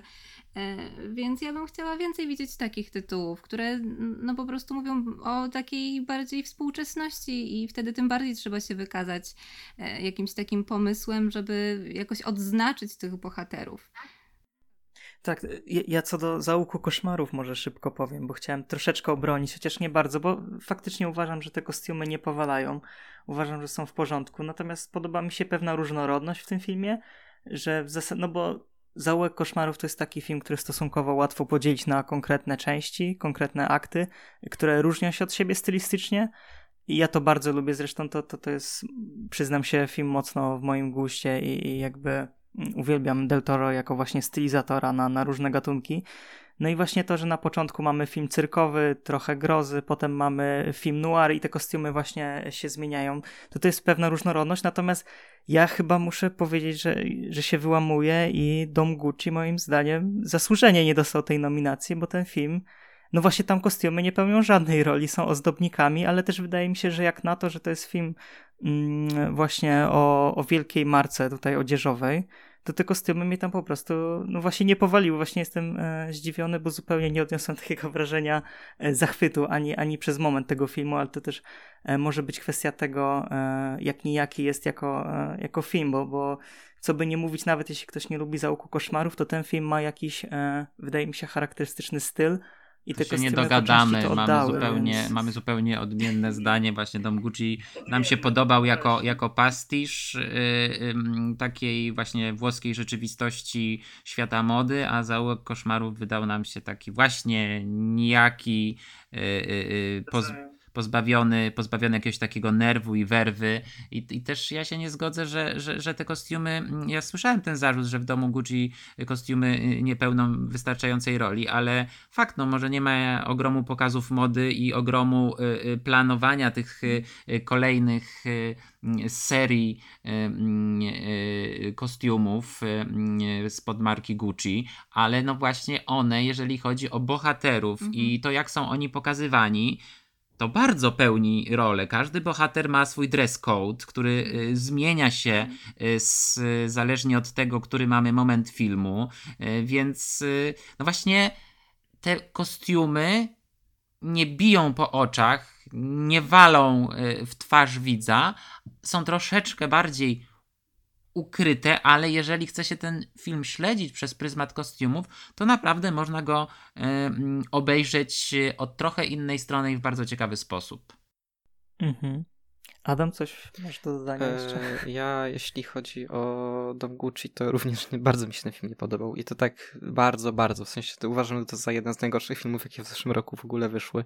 I bym go stawiał poziomem na równi z takimi e, dziełami kinematografii, jak nie wiem, Space Jam nowy. ale, ale, ale jeśli chodzi o samą reprezentację Gucci w kulturze, to y, najlepiej ze wszystkich dzieł robi to JoJo's Bizarre Adventure i nikt nawet nie jest blisko do, do Arakiego. tak. Ja, ja też powiem taką ciekawostkę, żeby już troszkę mówiliśmy o Dune. Myślę, że, że możemy skakać po tych kandydatach, bo już i tak dużo mówimy o konkretnych filmach. E, że ja jako, że nie lubię Duny, jestem jedną z niewielu osób, która no po prostu nie trawi tego filmu, mm, jego stylu, tak no uważam, że, że wie, wielu elementów technicznych tego filmu broniłem, tak, na przykład, nie wiem, e, mo montażu w miarę, e, no muzyki nie broniłem, ale były te elementy, które broniłem i wydaje mi się, że scenografię też będę bronić, natomiast kostiumy dla mnie są tak nudne. Jest na początku ta jedna scena, gdzie są ciekawe w miarę, ale nijak mi się to łączy ze stylem reszty filmu. Mm, no uważam, że są szare. Jak widzę kadry z tego filmu, gdzie mamy tych aktorów w tych kombinezonach, to od razu chce mi się spać. Przepraszam po prostu za, za to stwierdzenie, ale tak czuję. E, nie wiem, no, no ja uważam, że to, że są tak nudne te kostiumy, w zasadzie nie mam za dużo o nich do powiedzenia. Ciężkie zbroje rodem z filmów Snydera, no to, to jest moja po prostu opinia. No dobrze, znaczy to tylko pokazuje, jak bardzo wszystko jest względne. E, no i właśnie, my tu możemy się pocić, a wszystko ostatecznie zależy od gustu i doświadczeń widza. No.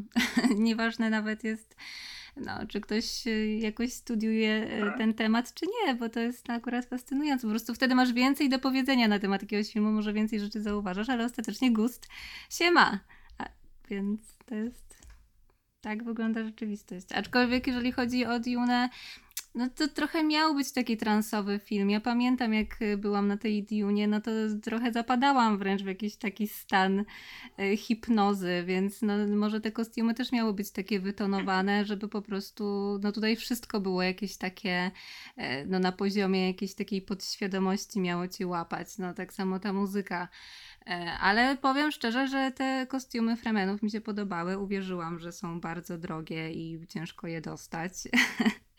E, były dość przekonujące. Tak, filtraki były bardzo ładne. Mi się bardzo podobał strój y, Barona Harkonnena. E, bardzo mi się podobał strój Bene Gesserit, stroje Bene Gesserit zakonu żeńskiego. Nie, nie, no Podobały mi się te kostiumy. No, krótko mówiąc, moim zdaniem jednak ta praca kreatywna e, została tutaj fajnie wykonana, a to, że tam jest pewien klucz stylistyczny, no jest, no tak. No to, to, też, to też myślę, że, że to, że te kostiumy są takie jednak jednorodne, no bo to, to jakby jest coś, co w ogóle uważam nie jest tematem do, do polemiki. Jakby jeśli już są na przykład atrydzi, to oni wszyscy wyglądają tak samo, tylko właśnie to jest... Yy kwestia narracyjna, żeby tych bohaterów jednak było łatwiej rozróżnić, a dodatkowo no, Dune z historią opowiadającą o, o wielkich rodach, które tutaj ze sobą y, toczą bitwę, więc to, że te rody są jakoś tak y, mają taką kodyfikację wizualną, że to, tak to nazwę, no to też wydaje mi się jest to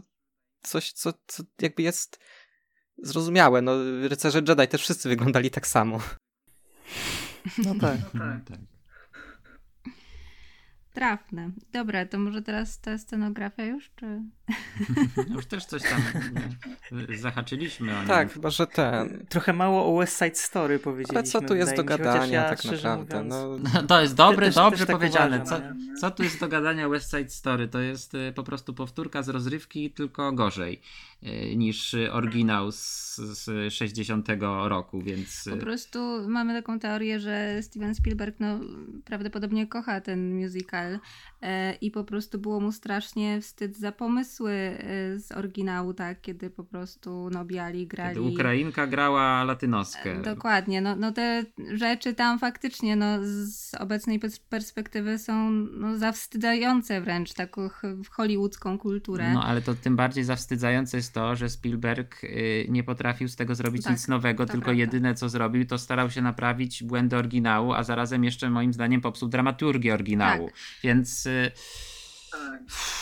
no, no, no, dla mnie to jest w ogóle duże zaskoczenie, ponieważ Spielberg y, robi różne filmy, lepsze, gorsze, ale y, niemal nigdy nie traci mojego zainteresowania, że to może być film przeciętny, ale dobrze mi się go ogląda. West Side Story oglądało mi się źle. To jest chyba pierwszy film w filmografii Spielberga, który oglądało mi się źle. I, I, nawet tu jeszcze dodam, a propos już scenografii, e, że kiedy e, zobaczyłem, że scenografię robił Adam Stockhausen, czyli mm. e, scenograf Wesa Andersona, Tak. to pomyślałem, że wszystko mi się tutaj zgadza. I o ile ta scenografia do tego przeciwnego świata Wesa Andersona, e, taka jak z makiety, no to to pasuje, to jest jego styl, e, to gdzieś ta teatralizacja West, West Side Story e, blokuje zaangażowanie w tą historię. To, to, to niby są bardzo ładne, mm, e, zbudowane dekoracje, ale co z tego, skoro ja czuję, że jestem y, y, w teatrze, a nie w kinie. Zawsze mnie to strasznie wkurza, jeżeli film jest steatralizowany w takim złym tego słowa znaczeniu, bo czasem można zrobić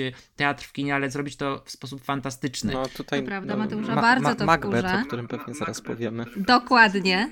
O tym miałam No ale powiedzieć. Macbeth to jest troszkę co innego. Znaczy Macbeth mnie wkurza pod innymi kwestiami, jeżeli chodzi o teatralizację, ponieważ ten film śmierdzi na kilometr tekstem Szekspira i, i, i ja się też kompletnie nie mogłem zaangażować, bo właśnie mówiąc Hamletem tam były słowa, słowa, słowa i ja bym chciał bardzo, żeby ten film był niemy.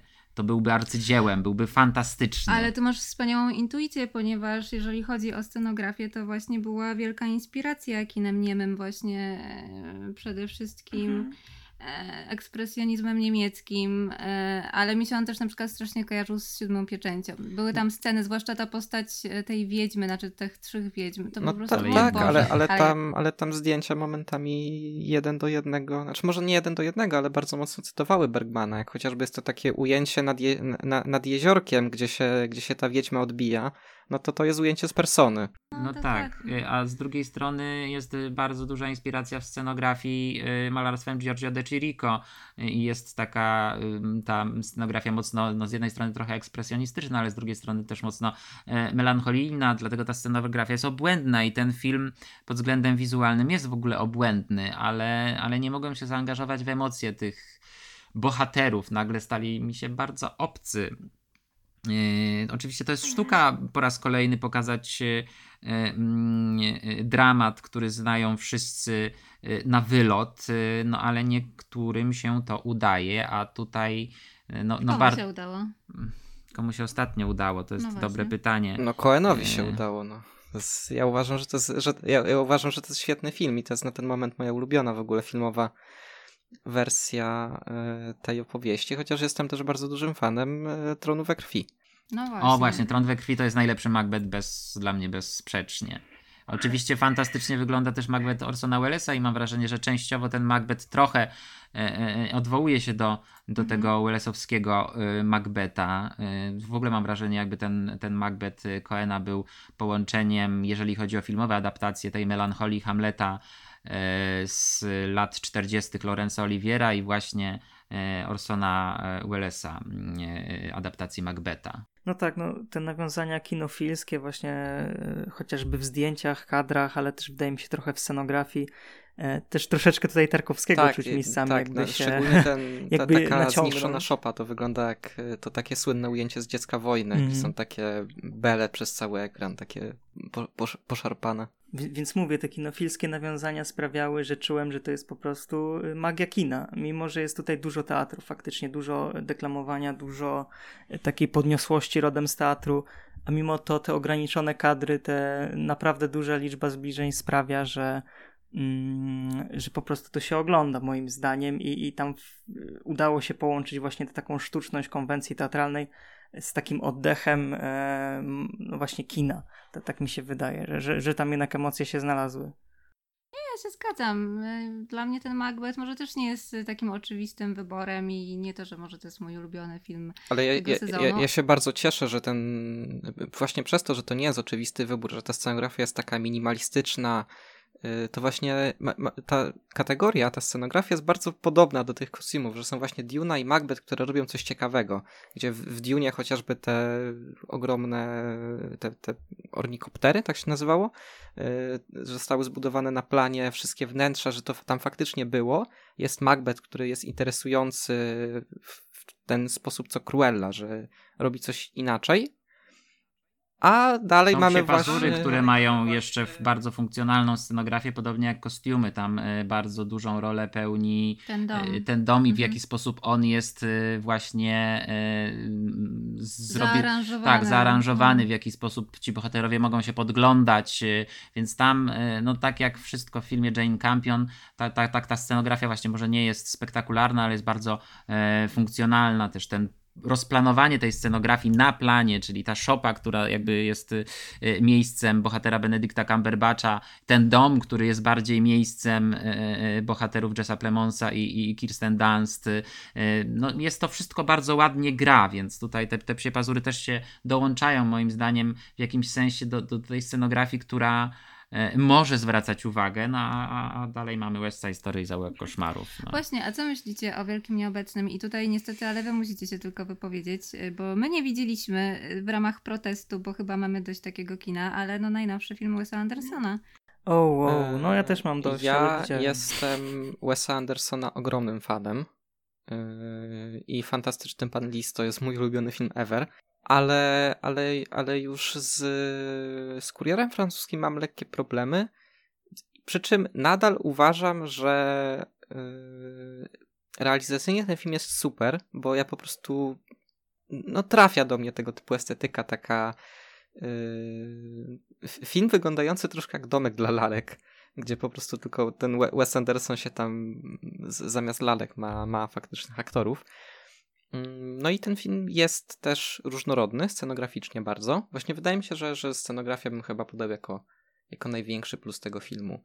Gdzie jednak, no przez to, że tam są trzy różne historie osadzone w, w różnych miejscach, różnych trochę yy, latach, to tam się dzieje coś interesującego yy, z tą scenografią, tylko nadal z tych filmów yy, Andersona po 2000 roku, gdzie właściwie w każdym się scenograficznie działo coś naprawdę interesującego. No, nie- niesamowity pod kątem scenograficznym jest yy, Podwodne życie ze Steve'em Zissou. Ten film wygląda obłędnie. Ja w ogóle nie rozumiem, dlaczego tak dużo osób tego filmu nie, nie lubi, bo on jest tak śmieszny, ta, tak zabawna komedia.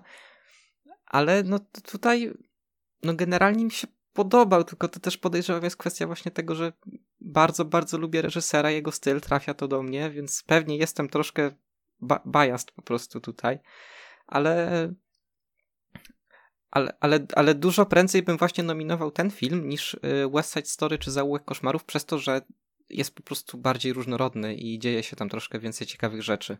No to trochę odpowiedziałeś na moje pytanie, no bo to jest ta sama ekipa, tak, co robiła West Side Story dosłownie, była tam Stockhausen i Rena D'Angelo, to jest dosłownie, no oni się razem trzymają i robią filmy i właśnie Kuriera Francuskiego też zrobili, czyli byś wolał, żeby Kurier Francuski, tak, był e, ta sama ekipa, ale inny film nominowany. Tak, tak, tak, no ale no, ja West Side Story poza bardzo pojedynczymi kadrami w tym filmie, które uważam, że są ładne, takie, żeby sobie po prostu y, tam cy- cyknąć fotkę i zapisać na dysku, czy coś tego typu, y, to ja bardzo nie lubię tego, jak West Side Story wygląda. Absolutnie nienawidzę zdjęć w tym filmie. te, jako całości i, i, szczególnie nie, i szczególnie nie znoszę tego, jak ten film jest oświetlony. On wygląda tak niesamowicie brzydko. Te, te flary takie po prostu J.J. Abrams tutaj się... Znaczy to, znaczy to jest trochę pójście w stronę kiczu, to w jaki sposób e, ten film jest oświetlony, aczkolwiek praca kamery sama e, moim zdaniem jest i tak najlepszym elementem West Side Story.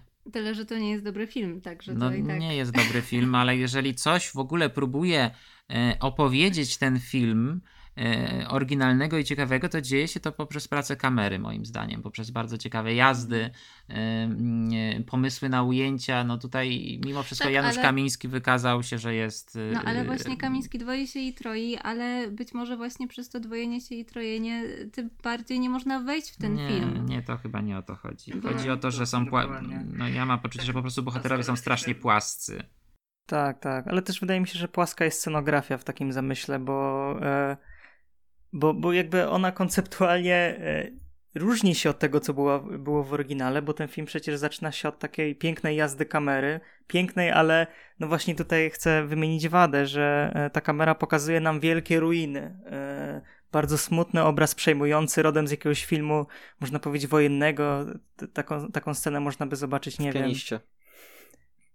Tak, Fianiście na przykład. No, no i ten ciężki obraz, który nam pokazuje Spielberg, zupełnie nie pasuje do tej lekkości tego musicalu i gdzieś tutaj Spielberg się e, pogubił po prostu, jeśli chodzi o style, jeśli chodzi o, mm, o, to, o to, co chciał przekazać, czy zrobić właśnie lekki musical, który jest odskocznią, czy bardziej film właśnie o wielu problemach, które E, tak, a jak, jako, że sam nie ma doświadczenia w tworzeniu musicali zbyt dużego, to mimo, że w miarę tam ale, ale, ale przy, mm, poradził sobie przy, przy wielu przy tym scenach. braku doświadczenia bym powiedział, że nadal najlepszym elementem tego filmu poza rolą, rolami Mike'a Feista i Ariane DeBose, którzy ten film bardzo ratują, e, to uważam, że sceny tańca są najlepszym elementem tego filmu, a cała reszta jest do śmietnika.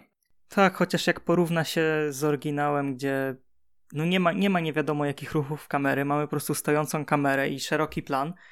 Ja uważam, że dalej tańce z oryginału, choreografie bronią się dużo bardziej, dużo większe wrażenie robią. Taka jest moja opinia. Właśnie wydaje mi się, że trafiłeś w sedno, ponieważ masz rację, Spielberg po prostu nie czuje musicalu. Tak bo ja jestem fanką musicalów, tak po prostu. Lubię sobie pooglądać, jak ludzie śpiewają i tańczą, a właśnie w tym West Side Story, no jakby nie było tego musicalu, jakby kręcił go ktoś, e, kto w ogóle nie ma poczucia rytmu, jakiejś takiej melodii, jakby to wszystko było takie, no wręcz źle zmontowane, jakieś takie niepoukładane, że po prostu nie było czuć tej magii kina, która które zawsze jest w musicalu. I jedynym takim momentem, kiedy poczułam, wow, oglądam musical, to była no ta słynna scena zewsząd, tak, czyli Ameryka.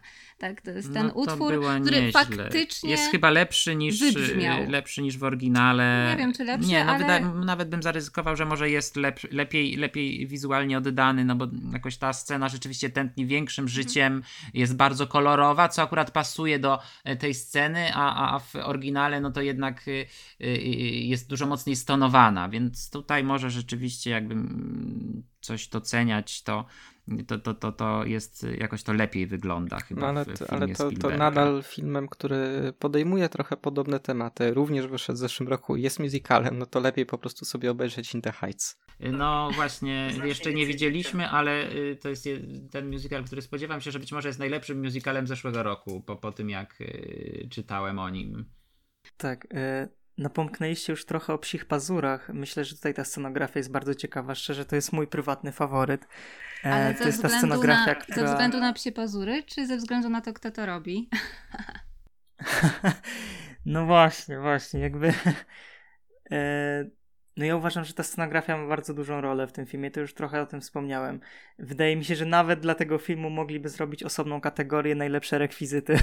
Mówię to trochę pół żartem, pół serio pół żartem, pół serio, ale generalnie to, jak aktorzy wchodzą tutaj w interakcję z przedmiotami, z, ze scenografią, jak pięknie są fotografowani wewnętrznie. To jest właśnie wielka, właśnie wielka zasługa też zdjęć, jak te rekwizyty grają. Jest ogromna zasługa, ponieważ tak, jest tak. niesamowita umiejętność tego, jak przejść od nie wiem, e, amerykańskiego planu do detalu, czy od zbliżenia do detalu. Jest to fantastycznie robione i rzeczywiście te detale grają wtedy w rękach bohaterów. Tak, a jeszcze a propos psich pazurów, no to też trochę tutaj jest taka podróż sentymentalna, no bo jak wiemy, Jane Campion jest reżyserką nowozelandzką i się trzyma tych nowozelandzkich ekip, a jeżeli się trzyma nowozelandzkich ekip, no to zaprosiła do projektu e, scenografa Petera Jacksona, Granta Majora, Majora, no po prostu człowiek, który stworzył e, Władcę Pierścieni.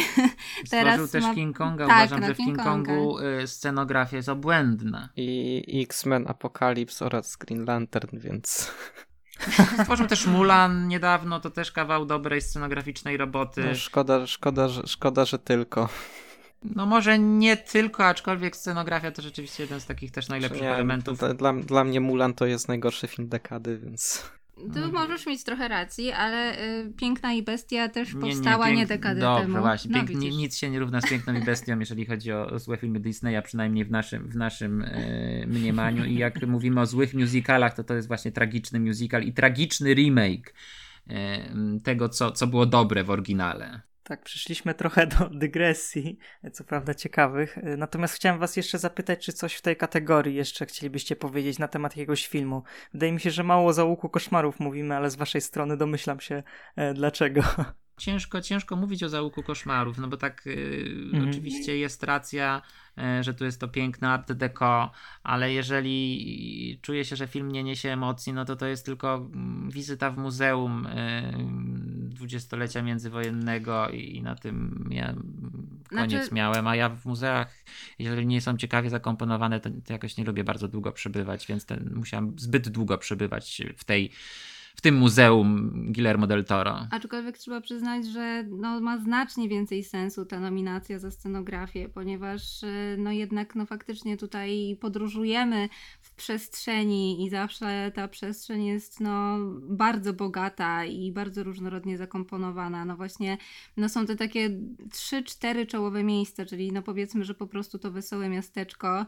E, poza tym to mieszkanie tej pary, tej wróżki już jak nie wiem jak oni tam się nazywali w oryginale. No, to Nicolette. Tak, no to, nie, no, tak. tak, tak. E, I e, zauważcie, że w ogóle tam, e, jak jesteśmy w tym mieszkanku, to to jest wszystko takie strasznie ciasne. W ogóle widać te sufity cały czas. Jakoś tak jesteśmy jak w jakimś takim domku dla hobbitów. Jakoś to też jest taka przedziwna przestrzeń, no ale też, ja no też, właśnie też ciekawie to, to, to jak dom takiej stereotypowej babci, która ma e, problem z gromadzeniem rzeczy i to wszystko jest takie zagracone tak. jakimiś e, durnostojkami. Tak, no dla mnie no, taką oszałamiającą kompozycją no, to jest ten gabinet y, naszej pani psychiatry. Ale on, on, on jest piękny, a z drugiej strony jest jakiś taki dla mnie właśnie zbyt sterylny i załadny, zbyt, Ale... zbyt wystawowy. I, I, jakoś dlatego też w tej przestrzeni y, znów nie czułem życia. Ale z drugiej strony, czy no, miało być trochę tak niekomfortowo, no biorąc tak, pod uwagę, ale czy w tą jest? stronę miało być niekomfortowe, czy w inną? Ja uważam, że ta sterylność może być jak najbardziej celowa, zważywszy na to, że jeden z najsłynniejszych filmów noir, e, czyli Sokół Maltański, to jest taki film, w którym też no, mamy te pomieszczenia, w których prawie nie ma przedmiotów, jest bardzo sterylnie i duszno. I wydaje mi się, że o tę duszność tutaj chodziło, o to, że poruszamy się w tych nieco nudnych, e, smutnych wnętrzach, e, a jednocześnie to po prostu buduje ten taki e, klimat, a jeszcze tym bardziej pasuje do bohaterki granej przez przez Kate Blanchett, więc e, dla mnie to jak najbardziej było funkcjonalne i uważam, że scenografia filmu Del Toro jest bardzo, bardzo e, klimatyczna. Tak, tutaj się zgadzam. No. Właśnie ten pomysł duszności wykreowanej przez y, całą bułazerię taką drewnianą, po prostu wszędzie to drewno, no to dobrze się to sprawdza. To, Bardzo lubisz y, y, wystroje ścian, zauważyłem. Tapety, boazerię, jak y, oglądałaś Króla Jana P. Matuszyńskiego, to cały czas się zachwycałaś i w ogóle chyba lubisz styl wystroju międzywojennego w mieszkaniach.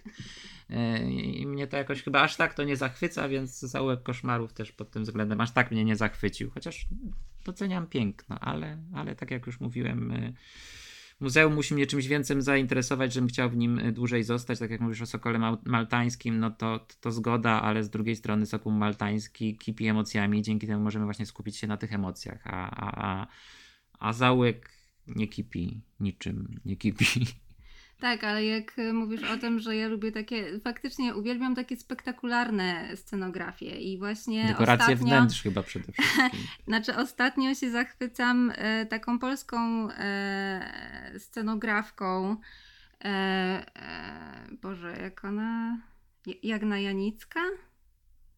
Czy to właśnie ona robiła no scenografię? Tak, jak Janicka, nie wiem, czy ona robiła do króla, ale... Nie, nie wiem, czy do króla robiła, ale robiła po prostu, e, na, tak, robiła do ostatniej rodziny na przykład, gdzie po prostu no ta scenografia to jest osobny bohater tego filmu. Jakby to, to, to jest, Mhm. no tam można chodzić jak po muzeum właśnie, jak jako taka po prostu zatrzymana. Dobrym muzeum Tak, właśnie, jak zatrzymany czas i po prostu teraz chodzisz y, po tej rodzinie, po tym mieszkaniu i, i po prostu się zachwycasz. Albo no na przykład robiła do Sexify, które jest no też niesamowicie bogate pod względem wizualnym. Właśnie Hyacynt, który ostatecznie mi się nie podobał, ale po prostu ta scenografia po raz kolejny mnie zachwyciła. Też była taka... taka... Były ładne perolowskie tapety? Och, przepiękne. nie, nie, naprawdę. Jakby jak na Janitka aktualnie śledzę jej e, karierę i, i się zachwycam, bo naprawdę to jest ten może styl spektakularny e, w, dekora- znaczy w dekoracji wnętrz, no po prostu w takiej scenografii, która zwraca na siebie uwagę i trochę się staje takim osobnym bohaterem. Dlatego ten zaułek koszmarów jeszcze do mnie przemówił pod względem scenografii. A gdzie jest Zielony Rycerz też w tej kategorii? Ja, ja, ja się, ja się Gdzie- o to niezmiennie będę Gdzie pytał. jest w większości kategorii. W zasadzie mógłby być prawie w każdej kategorii. No, może nie ma aż tak y, wybitnych y, kreacji aktorskich, y, które, które łatwo można byłoby wpisać w te Oscarowe, ale co do reszty, to prawie w każdej kategorii mógłby się, y, jak dla mnie, znaleźć y, Zielony Rycerz. Ta scenografia też jest fantastyczna, symboliczna. Ten y, dwór króla Artura, ten później dwór, w którym znajduje się mm, g- nasz główny bohater. No tam jest wszystko wspaniałe. Zresztą później ta kaplica Zielonego Rycerza, która no jest częściowo przyrodą, a częściowo też scenografią. To są y, obrazy nie do zapomnienia. No właśnie, jeżeli coś mi w głowie zostanie z tamtego roku, to na pewno zostanie mi wszystko, co było w Zielonym Rycerzu. Który nie ma ani jednej nominacji. Mm. Ale też był nominowany do nagrody, znaczy jest nominowany do nagrody gildii scenografów, więc no chociaż tyle, że, że, że te gildie poszły po rozum do głowy i nominowały i kostiumy i scenografię z Zielonego Rycerza. Dobrze, e, myślę, że możemy przejść do podsumowania, chyba że macie jeszcze coś tutaj e, do Ja dodania. myślę, że można jeszcze tutaj ten, ewentualnie jakby tutaj ka- każdy z nas y, tak po prostu jed, jedne, jednym słowem faworyta podało. Ale swojego faworyta, czy takiego, który E, wygra? Nie, no swojego, bo to, że wygra Cruella i, i, i Duna, to wiadomo. No, nie takie pewne. W kostiumach nadal jeszcze może wygrać Duna, e, a w scenografii yy, Załek Koszmarów, bo to są takie, to, takie runner-up, które mają naprawdę e, spore, spore szanse, mm, że, żeby być tym drugim filmem. Ale, ale nie, taki, taki prywatny. Takich prywatnych faworytów, to ja z kostiumów y, wskażę może jednak Cruellę mimo wszystko, no bo naprawdę te kostiumy y, mają coś ja w w sobie. ogóle obstawiam, że jeżeli Duna ma wygrać, to pewnie w drugiej części, czyli taka klasyczna historia, tak samo jak było z powrotem króla, tak? Władca Pierścieni był nominowany Tak, zawsze, tak. ale to król, powrót króla wszystko tak, zgarnął. tak będzie. Więc myślę, że z Duną będzie bardzo podobnie. A ja też myślę, że mimo wszystko ta Cruella się faktycznie wyróżnia i to był najlepszy element tego kakofonicznego filmu.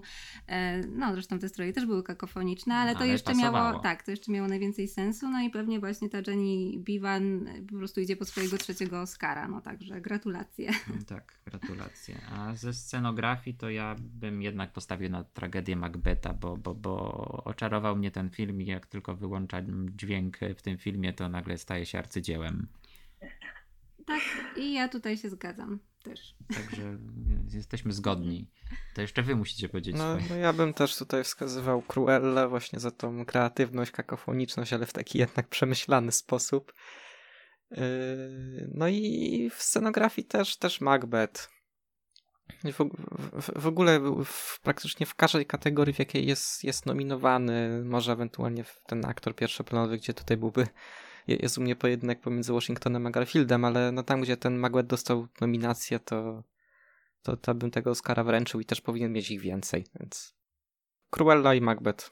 E, za kostiumy powiem Cruella, a za scenografię, żeby nie było tak nudno, to e, Psie Pazury.